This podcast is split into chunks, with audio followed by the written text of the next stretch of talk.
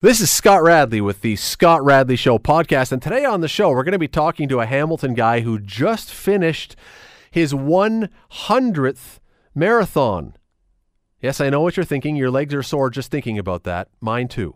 Also, Don Robertson, we're going to be chatting about would you ever consider hiring a sports psychologist as a head coach of a sports team rather than someone who actually knows the sport?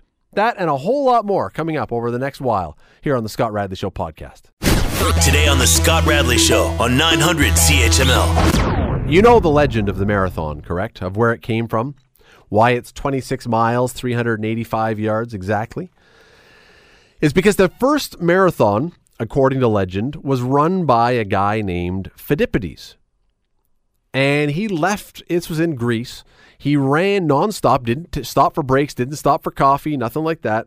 He ran from the battlefield in Marathon, at the Battle of Marathon, all the way to Athens to tell the folks there that the Persians had been defeated. And once he got to Athens, having run 200 or 26 miles, 385 yards precisely, he announced, "We have won." And then dropped dead. Well, the ending isn't all that great. Especially when you consider that people still do this stuff. And my next guest has not done it once, he's not done it twice, he's not done it three times. He has run 100 marathons in his life already. His name is Jim Rankin. He joins me now. Jim, thanks for doing this today.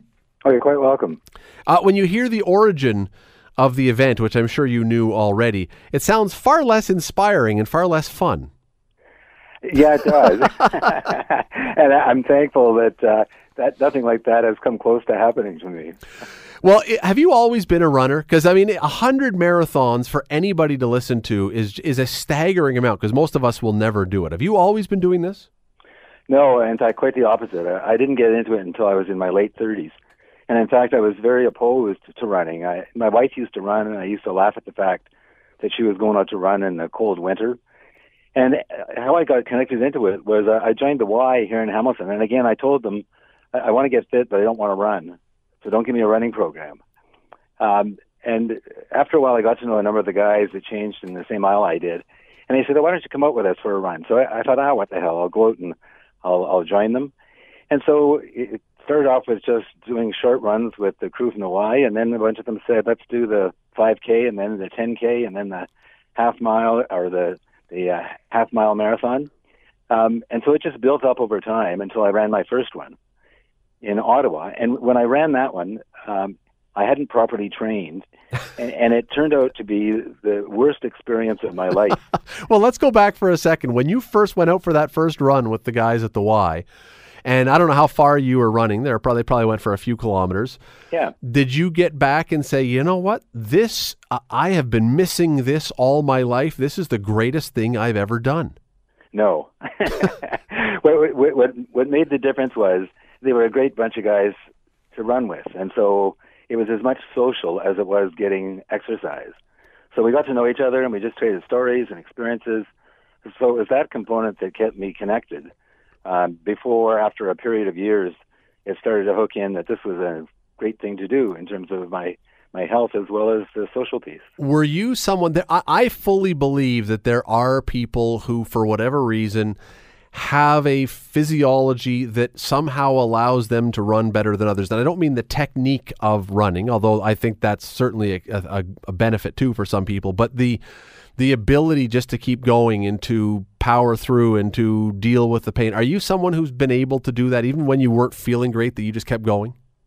Yeah, I, I mean, I've really been fortunate because uh, in 35 years or 36 years now that I've been running, uh, I've never had a, an injury that prevented me from going out and doing a run, whether it was a training run or whether it was one of the marathons. and uh, I noticed that the the guys that I used to run with now, I think there was about 15 or 16 of us.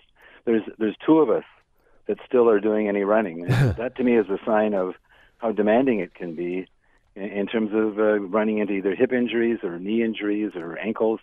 Something, something. Yeah. That's a lot of steps on pavement and on sidewalks and roads and everything else. That's a lot of pounding. It is, but I'm very careful there because I've sort of got a rule that says you run on ground before you run on on pavement, and you run on pavement before you run on cement. So I rarely run on sidewalks. I try and make certain that I run in grassy areas because it just absorbs the the pounding. You did, as I say, this weekend you ran your 100th marathon, which is a remarkable achievement. Congratulations for that, because that is that really is something amazing in the Road to Hope Marathon this uh, here in town.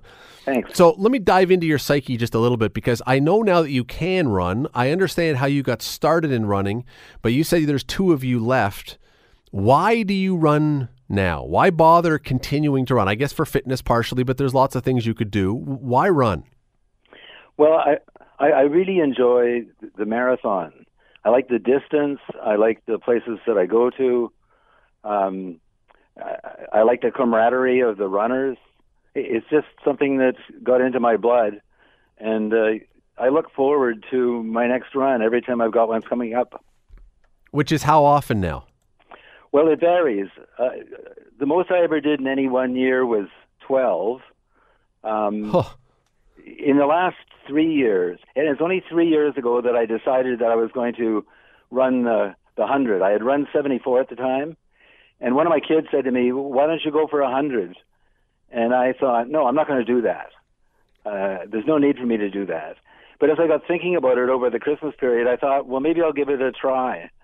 And so I did, and I ran a marathon in January, and then I thought, well, maybe I could do one in three weeks. And so I did, and I got another one in, and then I thought, geez, maybe I can do a lot of them this year. And so that year I ended up doing 12. And then in the two years subsequent to that, uh, I made up the 14 that were needed to get me to the 100 level. You're listening to the Scott Radley Show podcast on 900 CHML. during the break and even up earlier today was trying to think of something that I've ever done in my life that would be comparable to that. And there really isn't anything because, Jim, the biggest thing, and I think this is where most people get their minds blown when they think about 100 marathons, is I don't care how fit you are. I don't care how much you like running or like the solitude or the competition or the miles or whatever. It hurts. It's got to hurt when you're running. Yeah, it does, um, but usually not until you know the, the last five or six kilometers. If if you've trained properly, uh, I mean, and by that I mean ensuring that you start 12 to 16 weeks at least in advance, depending upon the level that you've been running at. You can pretty well guarantee yourself that you won't run into a lot of pain if you do it all until the very end. So when I ran the road to hope yesterday, I, I didn't feel any pain or discomfort even when I reached the finish line. And today, you know, I felt uh, sore in places, but I, I still felt I still felt fine overall. You said though that your very first one. What happened your first one? Because you said that one didn't go so well. No, I didn't train properly. I, I didn't estimate the distance properly. I didn't know uh, how you were supposed to take liquid during the course of a run, so I was passing by water stations. I didn't know you had to be careful about the temperature. I mean, all kinds of things that I, I should have known better. I didn't know you're supposed to not wear a new pair of shoes. I mean, it was just a nightmare from start to finish. I, I was at the starting line this year for the Around the Bay race. Now I know the Around the Bay is not a marathon, but it's a long run here in town. And I, I watching so many people run by, even in the first three or four hundred meters, already looking like they were one step closer to death. Yes. And you go, you know, there's there's got to be a way to do this for the people who really know what they're doing. And there's an awful lot of people that clearly, Jim, don't know what they're doing. That's true. And I mean, one of the things that you may have been noticing is oftentimes people who haven't run in a lot of organized runs don't understand that you don't want to get swept up with the elite runners when you start off. So they end up going out way too fast. So, like with Around the Bay, they'll hit five or six kilometers with 25 to go, and they're already gassed. So you mean in my first 30k, I should not try to keep up with the Kenyans? no, that's right. Well, so you have done this though. This has taken you around the world now. These hundred marathons has taken you around the world. Like where? Uh, well, I, I ran one in uh, London, England. Um, it was exciting because we they took us through a lot of the uh, tourist sites in uh, the London area. We ran through. Uh, Can you enjoy them, though? Can you- Buckingham Palace. We ran through any number of sites that were there. We were close to the edges of the road too, and so a lot of the pubs were out in the morning for the run. Mm. and people were handing us beer. Can you enjoy that though? Not the beer, um, the sights. One of the ones that I was really proud of internationally was uh, running on the original route uh, from Marathon to Athens back about uh, 12, 13 years ago. Wow. It was the 2500th anniversary of the first marathon. And, and uh, it just felt overpowering to think that, wow, I was on, on the same route, taking a look at the same scenery out in the country that people saw that far back in time. Do they mention um, Pheidippides though before they start that race? they did the night before, and they just advised people to take it easy as a result. when you're doing London though, or you've done New York, I know, or Boston, or some of these places, when you're doing these ones that are in famous places, and you say it was great through the tourist areas, can you actually take that in though, or are you just focused on this every step in front of you? Uh, at this point, I mean, the last ten years that I've been running, I'm I'm focusing on what's happening around me. So I'm not trying to send or, or to experience a best time. I haven't had a best time in in 25 years, and I'm not trying for them anymore. But what I do now is, rather than trying to compete against myself to see if I can do better, I am trying to ensure that I arrive in a particular time. But I'm spending time to take a look around. And in mm. some cases, with some of the runs, like when I did the Nanisivik one up north of the Arctic Circle. I just stopped and took in the grandeur of the scenery that I was seeing. It was it was just absolutely amazing. Well, th- that may be for the best because I did tune in yesterday to watch the last ten or twelve minutes of the New York Marathon, and the winner finished in two minutes, uh, two hours, five minutes, and fifty nine seconds. He ran a marathon in just over two hours, which I know for someone I'm a competitive person and even though I would if I was ever to do one I would want to do what you did and just enjoy I would find myself being competitive and I'm looking at that going who can run a marathon in 2 hours? I know it's it's, it's mind-boggling. I mean I, I heard that and I I heard the guy who uh, had set the world record at 201 and I thought I can't even do the half in 201 like it really is amazing what the human body can do it is. Uh, it really is, and hundred marathons is a pretty amazing achievement uh, as well uh, for the human body and for, for anybody. But Jim, uh, listen, congratulations! It's a remarkable thing you've done. Uh, now, I should ask: Are you doing more? You hit your hundred. Are you stopping now, or are you keeping going? No, I'm going to start on the next hundred probably in uh, two months or so. Well, enjoy that. Let us know when you hit the 200 mark. okay, we'll do. That is Jim Rankin, Hamilton guy. Just finished his 100th marathon at the Road to Hope. I'm I can say with very great confidence that I will never finish my first. So for someone to do a hundred of them, and maybe you're with me, maybe you're saying to yourself, there is no chance I'm ever running a marathon. I understand. I've got you. I got your back on that one. But Jim can run for us. A hundred marathons. You're listening to the Scott Radley Show podcast on 900 CHML. We got a lot of things I want to get to for the next little while here. Uh, let's start here because the Blue Jays announced today that they have fired, among other people, they fired their hitting coach, Brook Jacoby, who's been with the team for a few years. And I don't want to talk about the nuances of hitting a baseball, but back in 2015, he was the hitting coach when they were putting up 10 runs a game. Nobody could, nobody could get a Blue Jay out. If you threw a fastball, it was a hit or a home run. Tulowitzki was raking. Encarnacion was hitting everything. Donaldson was the MVP. Bautista was hitting everything. Ben Revere was here. He was hitting. Russell Martin was hitting everything. Justin Smoak. Go right down the list. Everybody was hitting. And that was with the same guy as the batting coach, presumably telling them a lot of the same stuff that he was telling the guys last year when nobody could get a hit to save their life. This tells me, honestly, and you're the guy who's been the coach of a reasonable level of sports. I've done it for kids, but this tells me that the whole coaching thing, honestly, is completely overblown. There are parts of it that you can have an impact on, but there's so much of coaching that is. I don't know what is it. If, if if you can be the best coach in the world one year and the worst coach in the world two years later, Marc and, and you, Marc Trestman, and, and presumably you haven't had a brain injury in the meantime that would change what you're doing. What does that say about coaching? It doesn't say anything about the coaching. I don't think it's it's it's a matter of of, of the subjects he had to work with. Uh, I, I agree with that. So when I look at the batting coach of the Blue Jays getting fired because the players can't hit, But when he had good players, he could teach them all to hit better. But did he? The general, ma- well, I think he had some effect, and some of it is just giving a guy confidence and having being able to explain to him that and convincing him he can actually do something he doesn't think he can do, and it's mental. I But if he could do that, sorry, if he could do that two years ago to convince them they could do something they didn't think they could do, why could he not do that now? because he was telling better players. The players he had were performing far better than the players he had this year. I think the general manager should look look in the mirror and say, "Let me see. Is it his fault or is it my fault? I'm to provide the talent.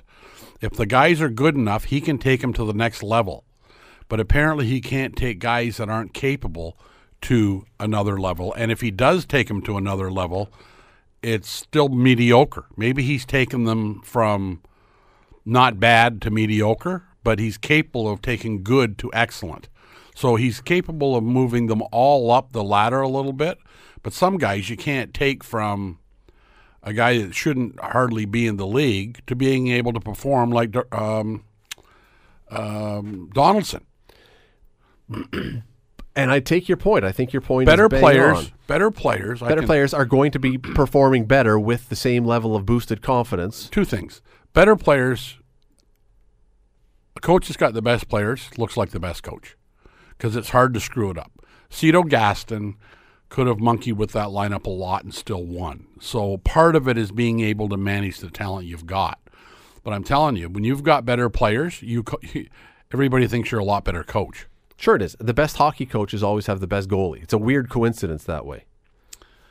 Absolutely. And so I don't, I mean, you know, they fire him. I think it, if, if the truth were known, if you were out having a beer and wings with them when they were talking about this and, and, and the people that run the Blue Jays, it has an awful lot more to do with them putting their stamp on it.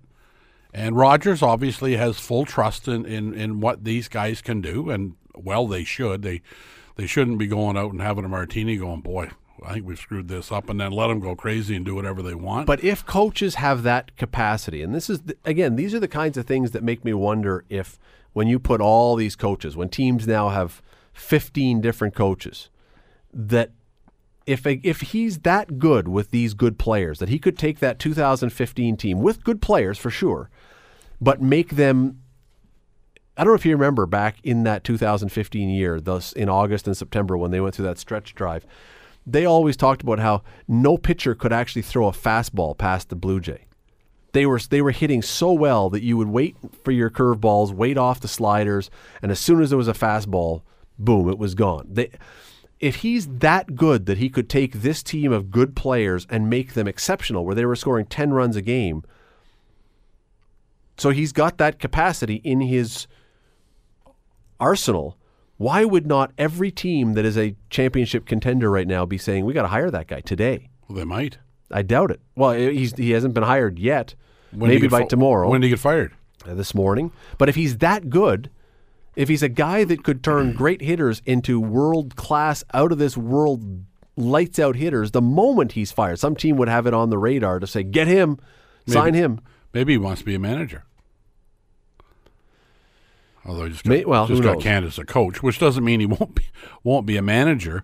But there's still some some teams settling in. Some guys have already decided on who their Yeah, we'll hitting coach is going to be. But I would suggest to you, anybody that's got a pretty good hitting team and aren't happy with their hitting coach, will hire him.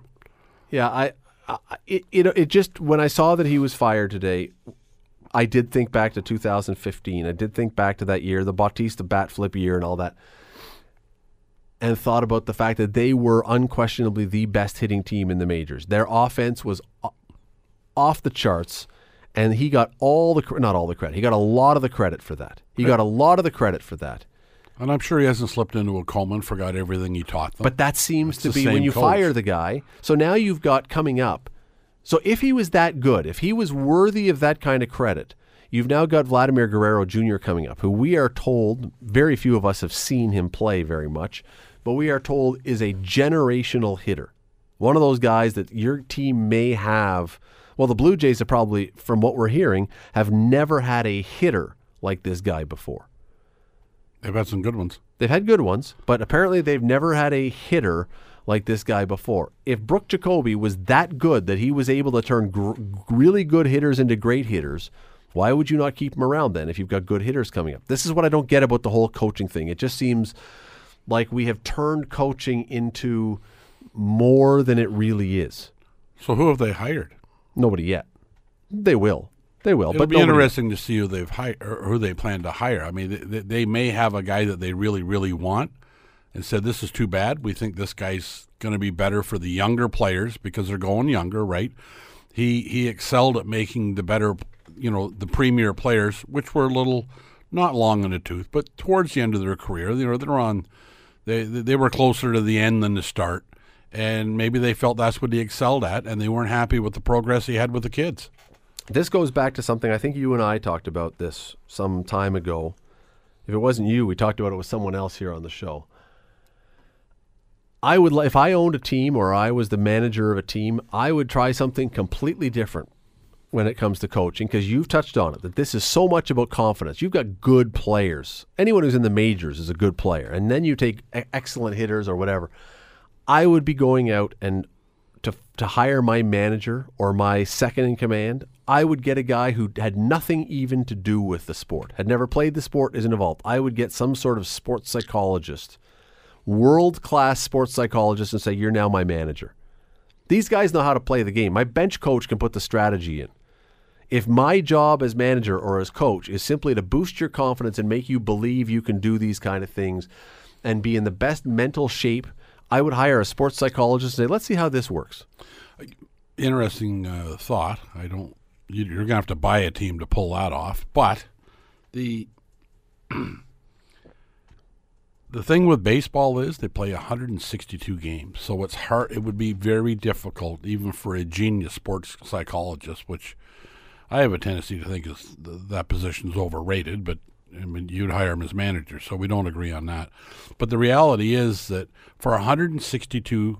I mean, It's a lot of different things Can you tell a guy. imagine living with Tony Robbins? no, that, no, it would baseball. Scott, you're going to be great today. I'm telling you right now. Look, wait till I call him. You right, and you do your radio show tonight. He's telling you that every day. baseball would be a tougher one. But I could, I mean, I could see that if you had a football coach and you said, look, we are going to entrust the offense to the offensive coordinator, the defense to the defensive coordinator, and I am going to be someone who is talking to the guys, getting them ready. I am going to, you know, whatever it is, I, I would. I don't know that it would be any worse, and I think it might actually be better. Although, again, you would have to have someone really willing to step out on a limb to try that one. But w- would a sports psychologist potentially not be better than just some old? Look, how many bad coaches are there? There's tons of bad coaches They keep getting rehired. that keep getting rehired. I'll take something. I'll try something different. There's a high school coach down in Arkansas. I think he is.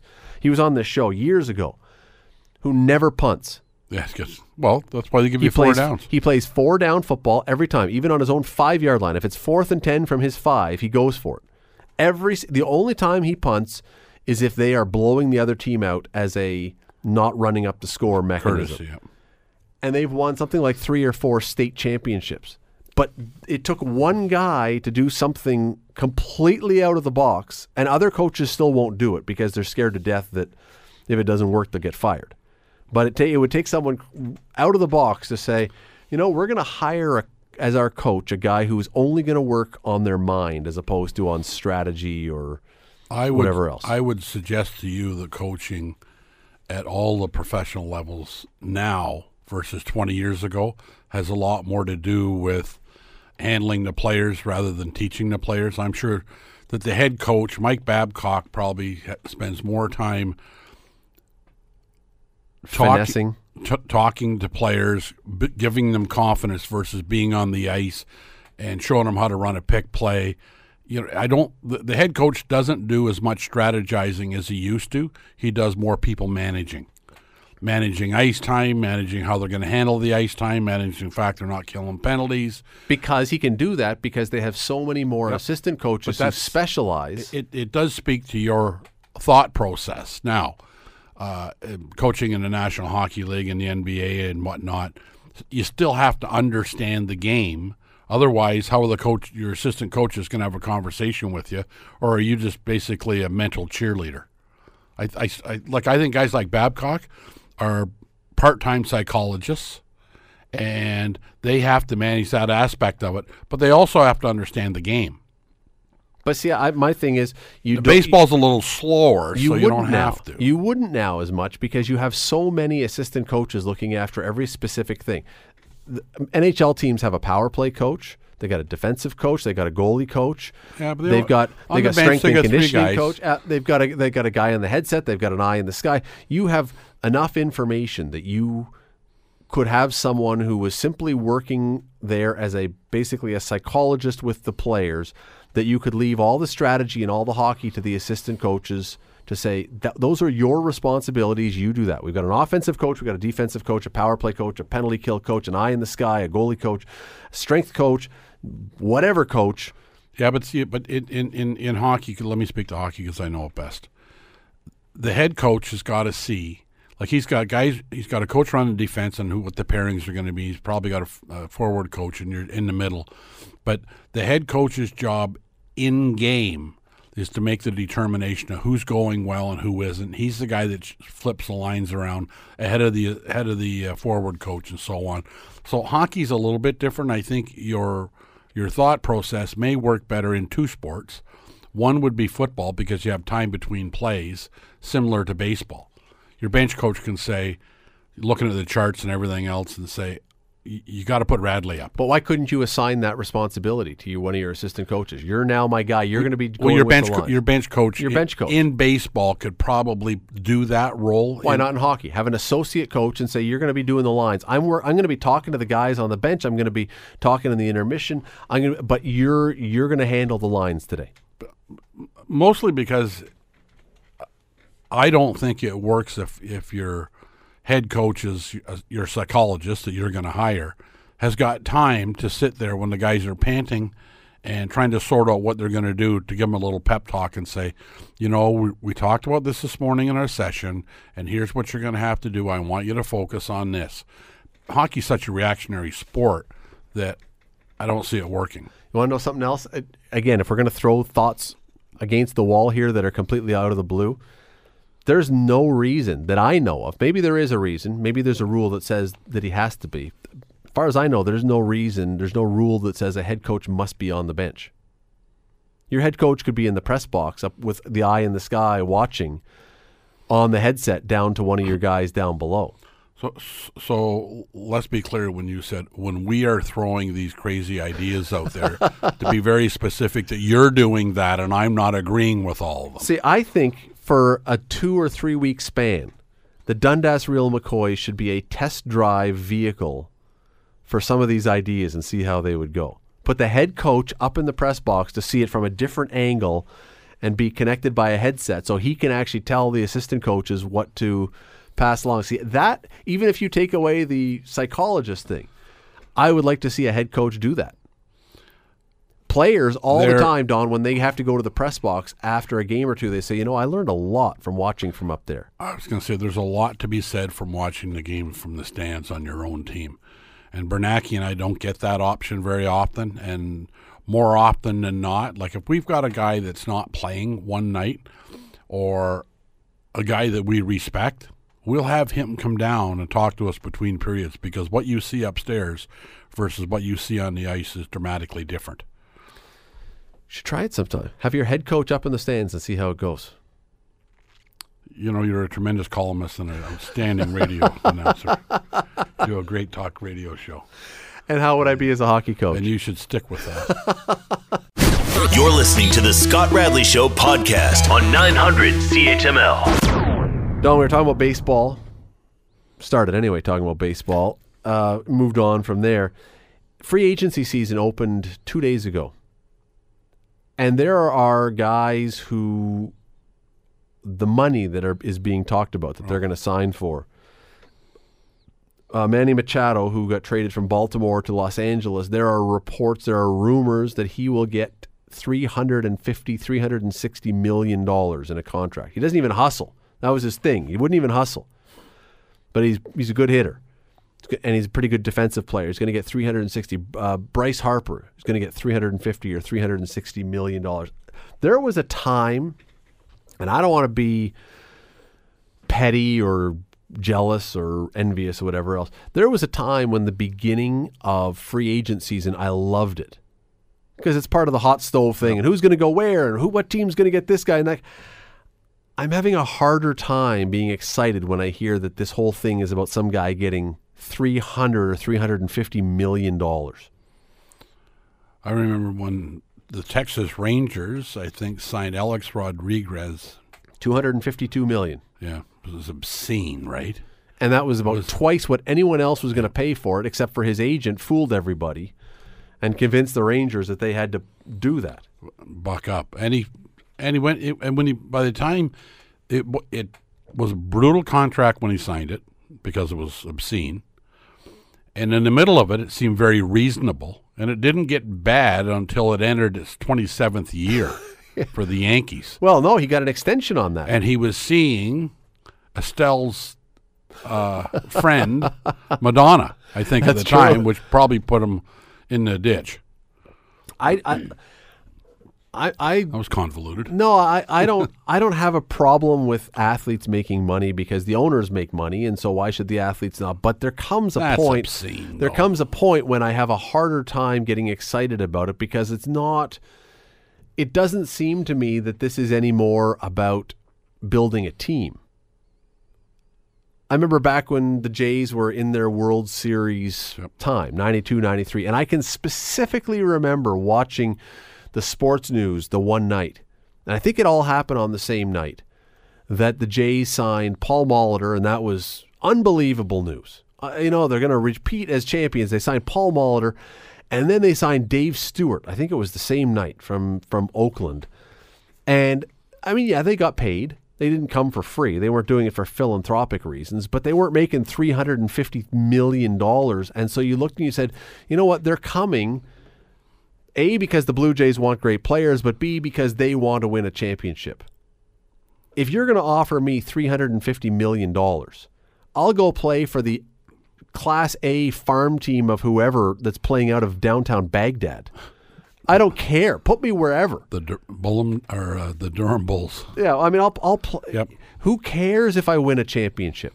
And you can't tell me that these guys. If you're going to tell me, tell you what, Manny, we'll give you a ten-year, three hundred and sixty million dollar contract, or we can give you a ten-year, two hundred million dollar contract for a team that will be a contender. You can't tell me he's going to go to the contender. No, he's he going to take the money Sure, he will. even though I think you can probably get by on 200 million for the rest of your life. It's been said for years and years and years. Um, they all want to play a contender, but they'll play for whoever pays them the most. Sure. But by the time you've paid a guy 350 million or 300 million or 250 million, What motivates them? well, you would argue, I suppose, that Well, you want to make more in your next contract? yes, that. I mean, look, David Price could have opted out and tried to get more if he thought more was out there. It was Boston's option, wasn't it? No, it was his option. He could have opted out, and but he knew that there was not going to be more money than he was. He was making thirty-two million dollars. Uh, but I, I would think part of the motivation is that you don't want to be completely humiliated.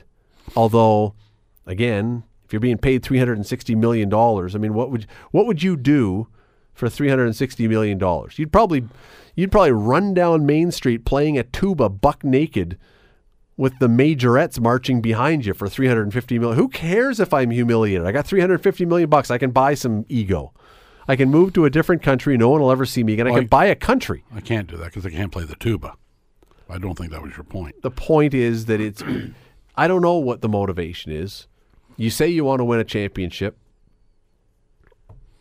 I- But what team can pay a guy 300 million and then build a championship team around you? So you're almost by definition saying I'm not going to go to a contender because there's uh, except for maybe the Yankees and maybe the Dodgers and maybe the Red Sox. There's not another team around that can pay that kind of money and then build a contender. Well, Major League Baseball don't care about balance. Nope. they uh, get it occasionally. Like Milwaukee did very well this year. Milwaukee was great, and they didn't spend a lot of money. No, Oakland made the playoffs, and they didn't spend any money. Every once in a while, it can happen.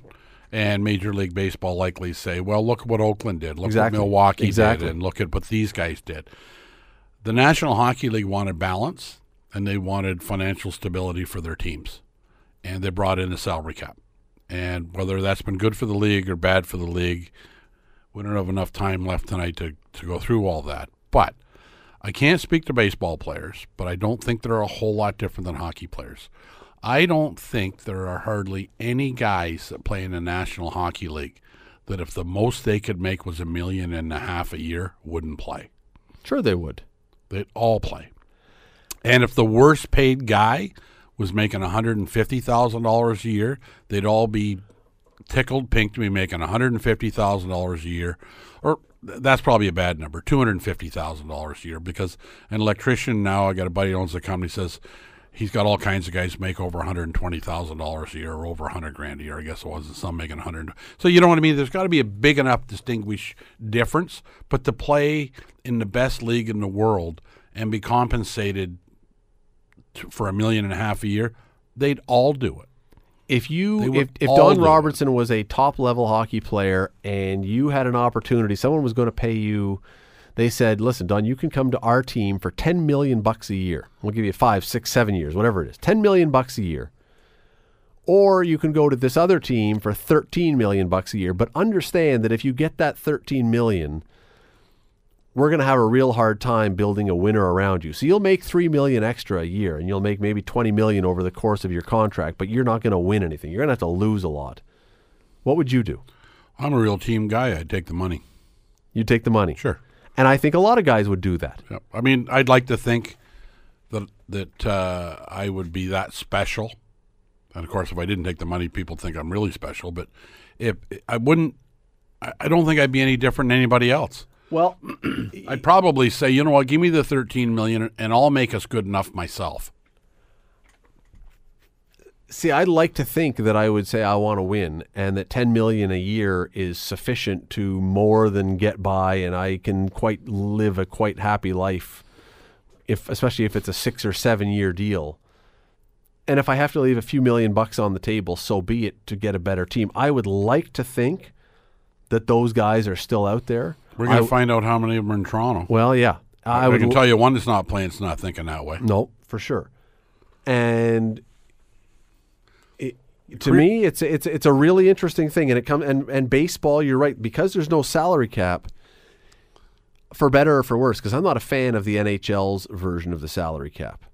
I don't. I'm in favor of a salary cap of sorts. I don't like the NHL's absolute hard cap. Nonetheless, that's not what we're talking about right here. It is, to me, it is a really difficult thing as a fan to be looking at guys like this and and I again I don't want to be envious I don't want to be petty I don't want to make it all about the money but it seems that it's all all about the money. Even when as I say Don no one's no one needs food stamps when you're playing major league baseball. And so if you're making 20 million dollars a year and some mediocre uh, not mediocre i mean middle market team will pay you 20 million a year but you can get 30 million playing for the yankees. I'd love to believe there are some guys out there who would say i you know 10 years and 20 million a year i can i can live okay on that. I'd rather win something. But i don't know how many guys there are like that. I think baseball's different because you can play baseball um, versus some of the other sports a lot longer. It's not, especially if you're a DH and you're mostly a hitter. You know, if they're going to pay Manny thirty-five million dollars a year or, or forty-five million dollars a year early and end up dwindling him down to a measly 20 million a year later on in his career but they can still play till they're 37 38 years old they the, the owners think they can so when you get in basketball and you get in football and you get in hockey where it's a contact sport they don't have the longevity.